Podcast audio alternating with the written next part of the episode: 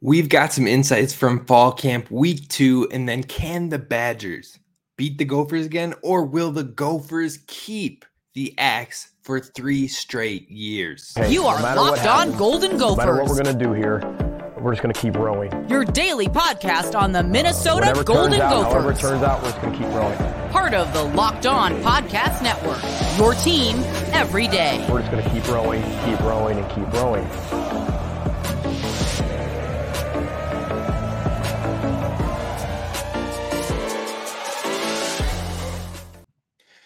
You're listening to Locked On Golden Gophers, part of the Locked On Podcast Network, your team every day. My name's Kane Rob, host of the podcast, former collegiate football video coordinator and recruiting assistant, here to talk Golden Gophers with you each and every day of the week, Monday through Friday. No, yesterday I was at Gophers practice, a media practice only, and there were a lot of improvements to talk about. We're going to dive into a lot of those insights right here, first thing, but we also have to talk about our final behind the enemy lines, breaking down the Gophers' opponents and the changes that they had in the offseason.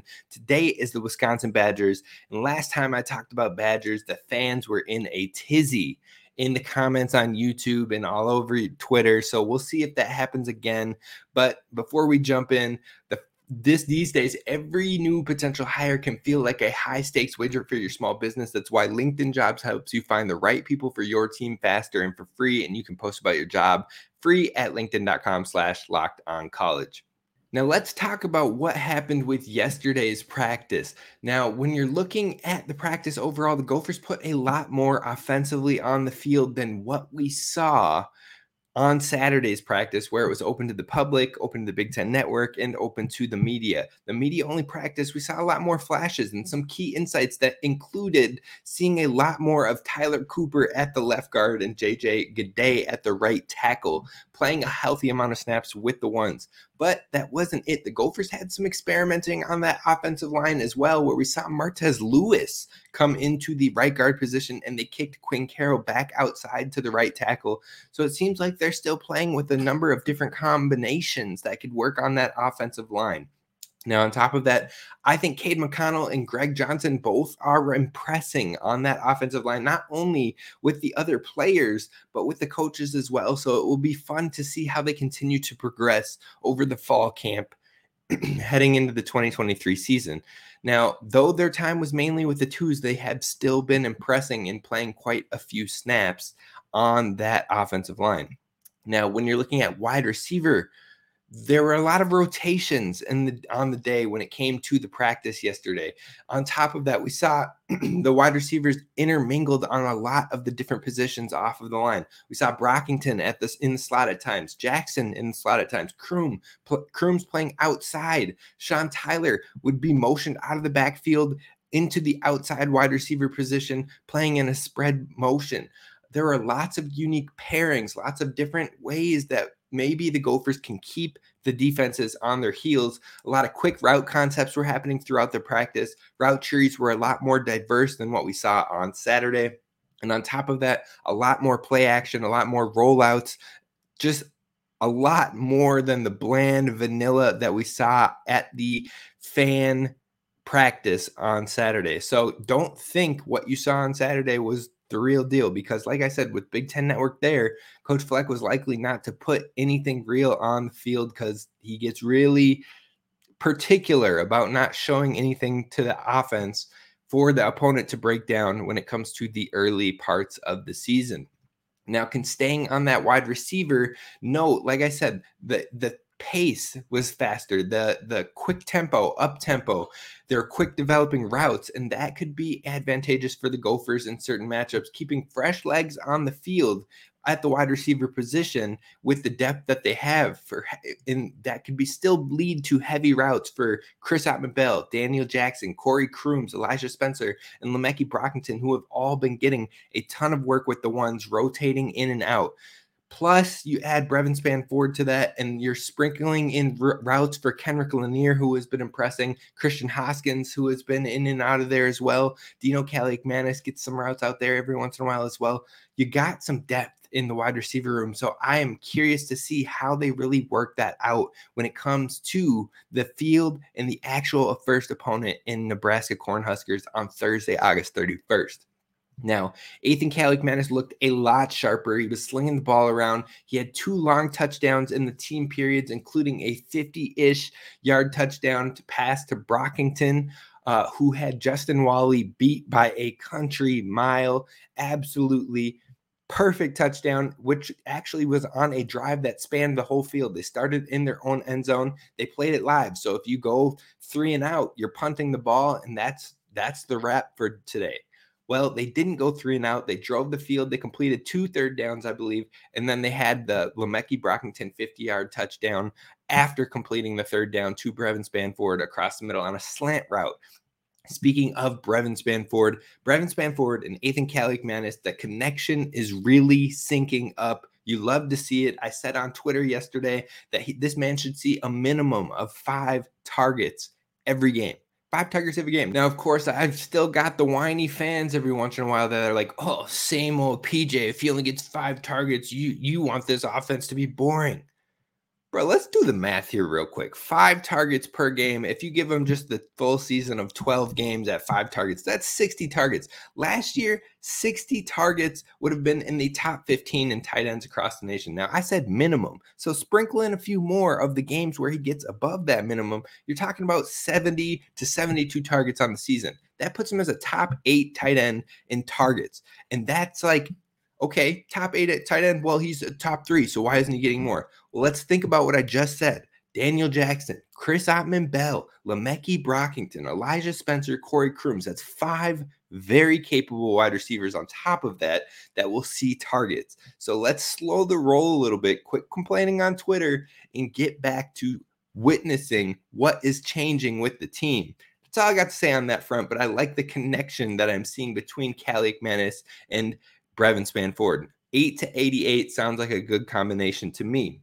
Now, throughout the practice, there were some miscommunications on the offense today and a lack of urgency at times by players, and PJ Fleck was not having it, but we will get back to that.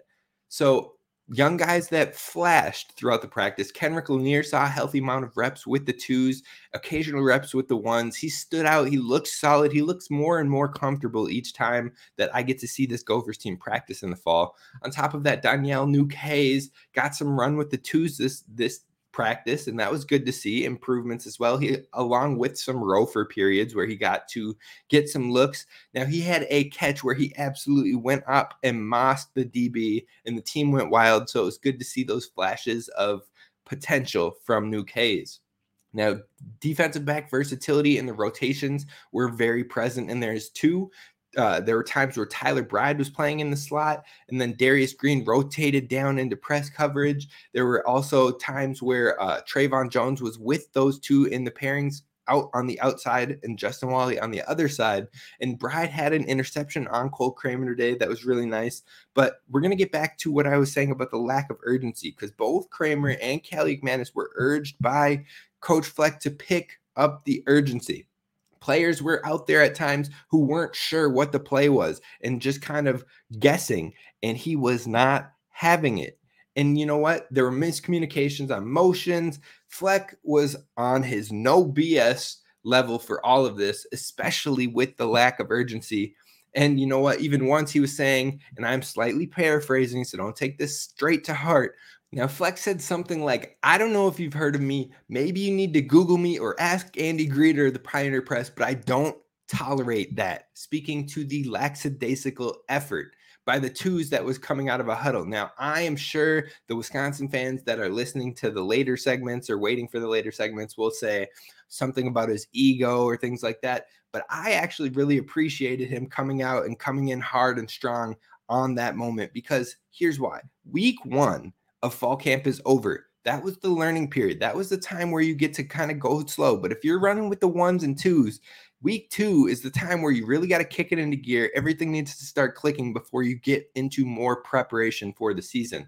So it's not learning time anymore. It's go time, and good is not good enough. There is a game in less than 25 days, and every single snap and rep till then counts. So there will be a lot more insight here in week two. And our next opportunity for media and fans alike will be August 15th at 3:30 p.m. I hope to see y'all there. But now it's time for our final behind enemy lines with one of the best rivalries in the country. And like I said, the last time I talked to Badgers fans were absolutely hating me. So we'll see if it happens again or if the insights will hold true and there will be some truth to them. We'll find out in the comments coming up next.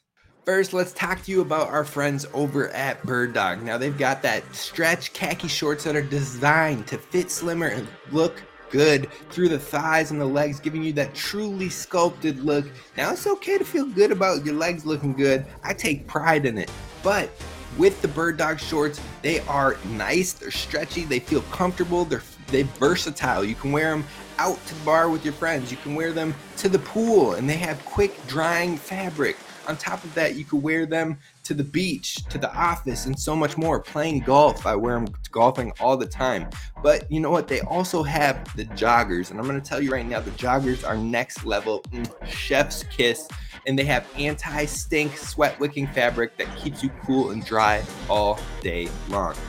So go to birddogs.com slash locked on college or enter promo code locked on college and you will get a free white tech hat with your order. That's birddogs.com slash college, and you'll get a free white tech hat. And who doesn't like free things? Like I always say, if it's free, it's me. So head on over to birddogs.com slash college today.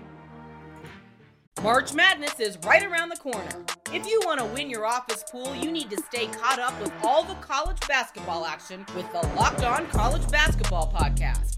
Every Monday, Andy Patton and Isaac Schade recap the biggest stories in college basketball, keep you up to date on the NCAA tournament bubble, and get you ready for the upcoming week of games. From the Big East to the Mountain West and everywhere in between, Andy and Isaac have college hoops covered on the Locked On College Basketball Podcast. Available on YouTube and wherever you get podcasts. Part of the Locked On Podcast Network. Your team every day.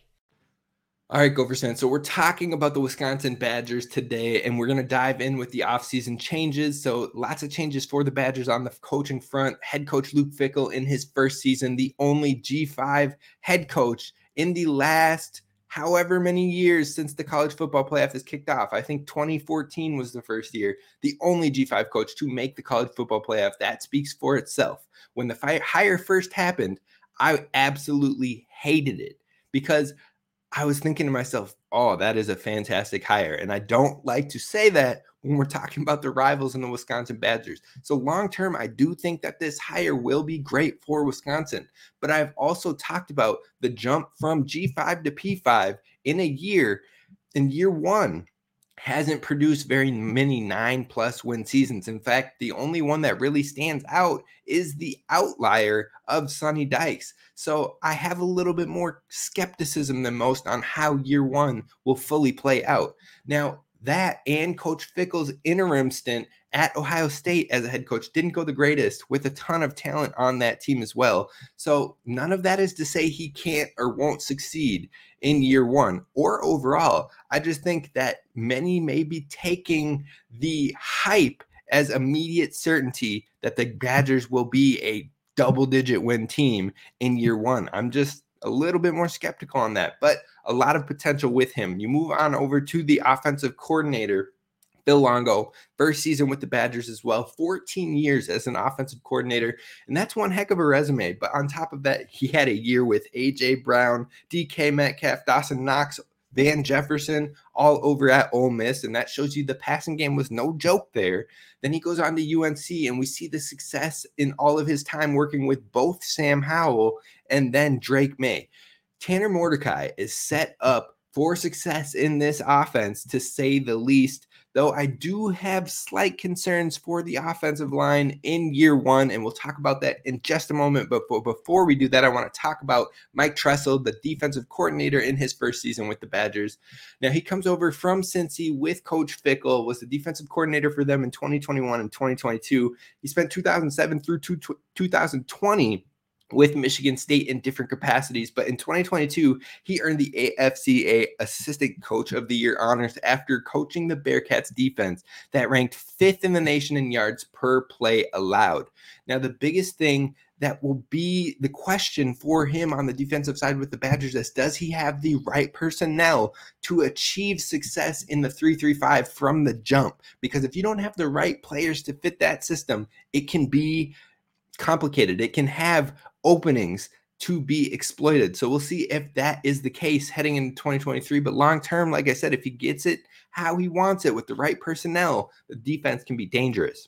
Now, like I said, long term, I think this staff will find great success and get Wisconsin back on track.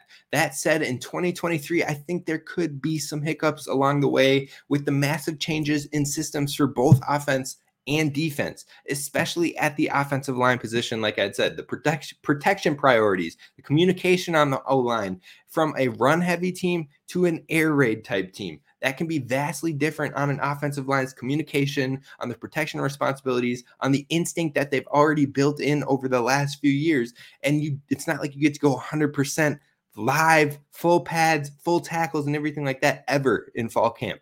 So you don't really see 100%, 110% real speed reps until you're actually playing on Saturdays. There's no true live bullets up until then in fall camp. So the offensive line will may, mainly have to adjust in those early weeks. Now, luckily, the schedule is a bit er- er, easier in the early weeks for them, but with mainly thud and wrap up practices, it can make that communication bit more difficult. Now, let's talk about the impact transfers for Wisconsin. You've got Tanner Mordecai, Mordecai coming in at quarterback, CJ Williams coming in at wide receiver, Jeff Pietrowski coming in at edge from Michigan State. You've got another quarterback in Nick Evers coming in at quarterback from Ohio or Ohio, Oklahoma. Then you've got Will Pauling, Bryson Green, and Quincy Burroughs all transferring in that are wide receivers, two of them from Cincinnati following Coach Fickell. Jake Renfro, Joe Huber, both offensive linemen coming from Cincinnati, and then Jason Maitre and Darian Varner. Now, I probably said both of their last names somewhat wrong. Regardless, a safety and a defensive lineman coming in from the portal. That's four wide receivers from the portal, three quarterbacks from the portal, and four Cincinnati players from the portal. It will be interesting to see who all plays significant snaps from that larger portal class. Now, when we break down the offense, you've got the quarterback, Tanner Mordecai is the starter. He carries a lot of upside with him. We've already talked about that. He's already proven he can put up passing stats. He passed for over 300, 3,500 yards in the last two seasons. Both of them, he passed for over that, plus over 30 touchdowns in each of the past two seasons. He had double digit interceptions in both of those season, two seasons as well. So maybe some openings there for opposing defenses. He graded as a 76, 77.6 on PFF in 2020, 28 big time throws to 13 turnover worthy plays, and he has passed for over 300 yards 14 times in his career well, in his career as a starter over the past two years. And then he's also had over 400 yards twice. He should be very good quarterback for Longo's offense. And then you've got Nick Evers, the OU transfer, who looks like he's probably the future of the program. Big time transfer who has a ton of talent and potential, but for some reason didn't get any looks at Oklahoma when Dillon Gabriel went down with the injury. So we'll see if he can kind of get up to speed over this year watching Tanner Mordecai. You flip to the running backs, we've got Braylon Allen, and he is that guy. Plain and simple 1,242 rush yards and 11 touchdowns in 2022, 1,268 rush yards and 12 touchdowns in 2021. His receiving production tipped up from year to year from 39 yards to 104 yards. And this man is a mammoth when it comes to speed or size and stature. Six foot two, 240 pounds. NFL teams are going to love this kid.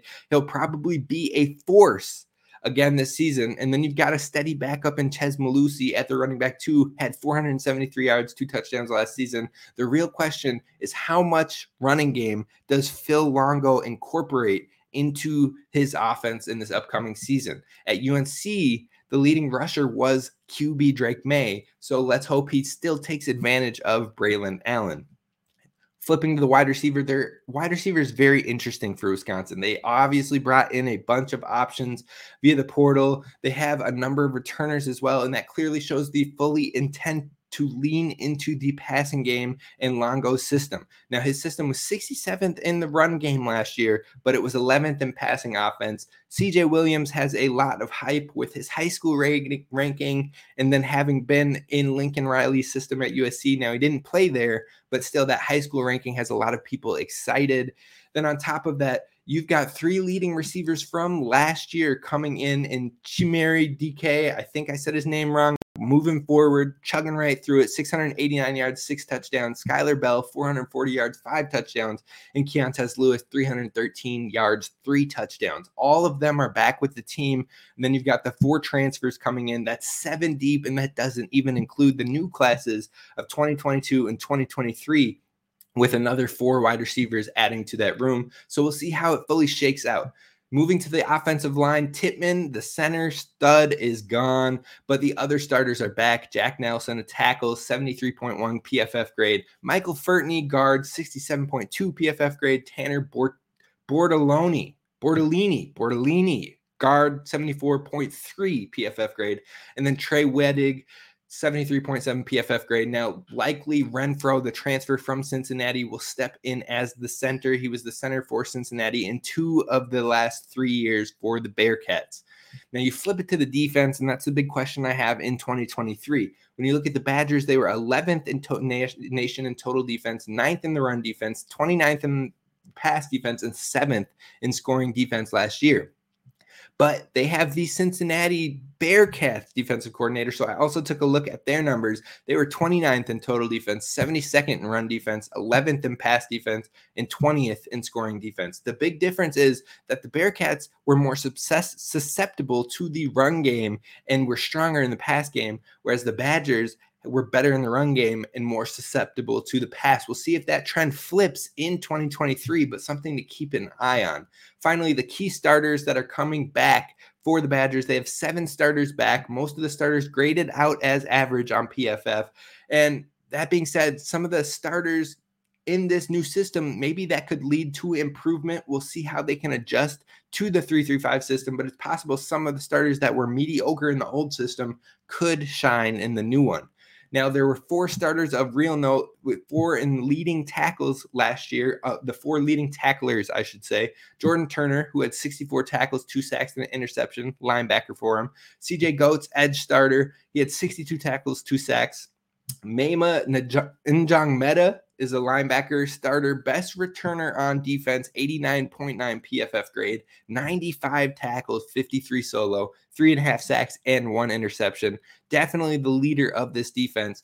And then Kamoi Latu, starter safety, 56 tackles and two sacks. All four of them were the leading tackle producers for the team last year. Then you've got Rodas Johnson, James Thompson, Jr., Ricardo Hallman, and Daryl Peterson, all back, who played big roles on the defense as well. So the Gophers will be aiming to make it three wins in a row versus Wisconsin in 2023. Can they keep that run going and keep the Axe home? We're going to talk about the make or break for 2023 matchup coming up next.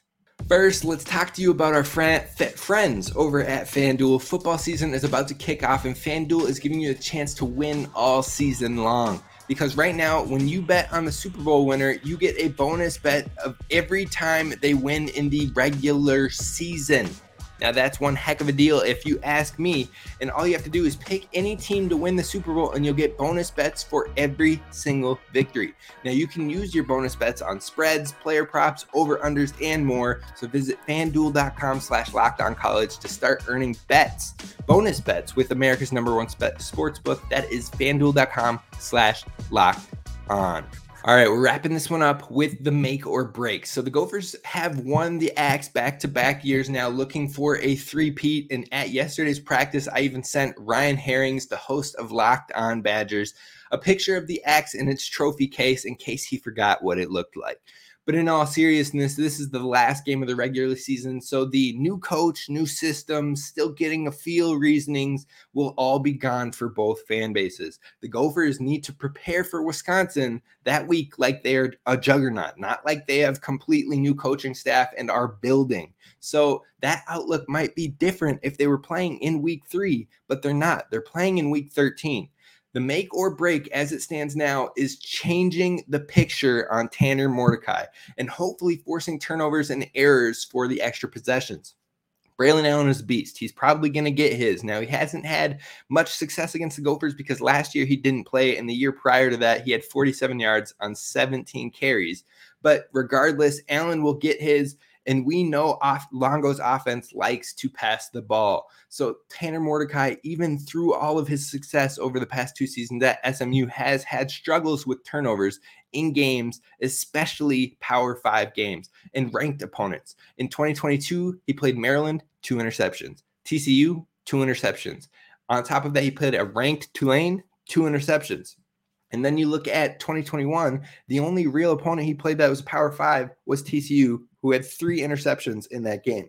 So the spring game that many like to bring up, he also had four interceptions against his Badgers defense. So there is an opportunity to capitalize on with the versatility of the nickelback and the linebackers in the Gophers defense and how they use them to manipulate the field and change the picture, how they bring Devin Williams in for different passing coverages and blitzing looks so you don't know which one he's doing. Jack Henderson often moving around the field as well. If you change the picture and make it so you don't know where the pressure is coming from, hopefully that will push Tanner Mordecai into more opportunities to turn the ball over. That's what we've been seeing in early spring and early fall camps. So hopefully we'll see more of that to present problems in that department. That is my make or break for the Badgers. If they can cause chaos and create turnovers, they should find themselves with good opportunities to keep the Axe. If they can't slow them down, things become a lot more difficult.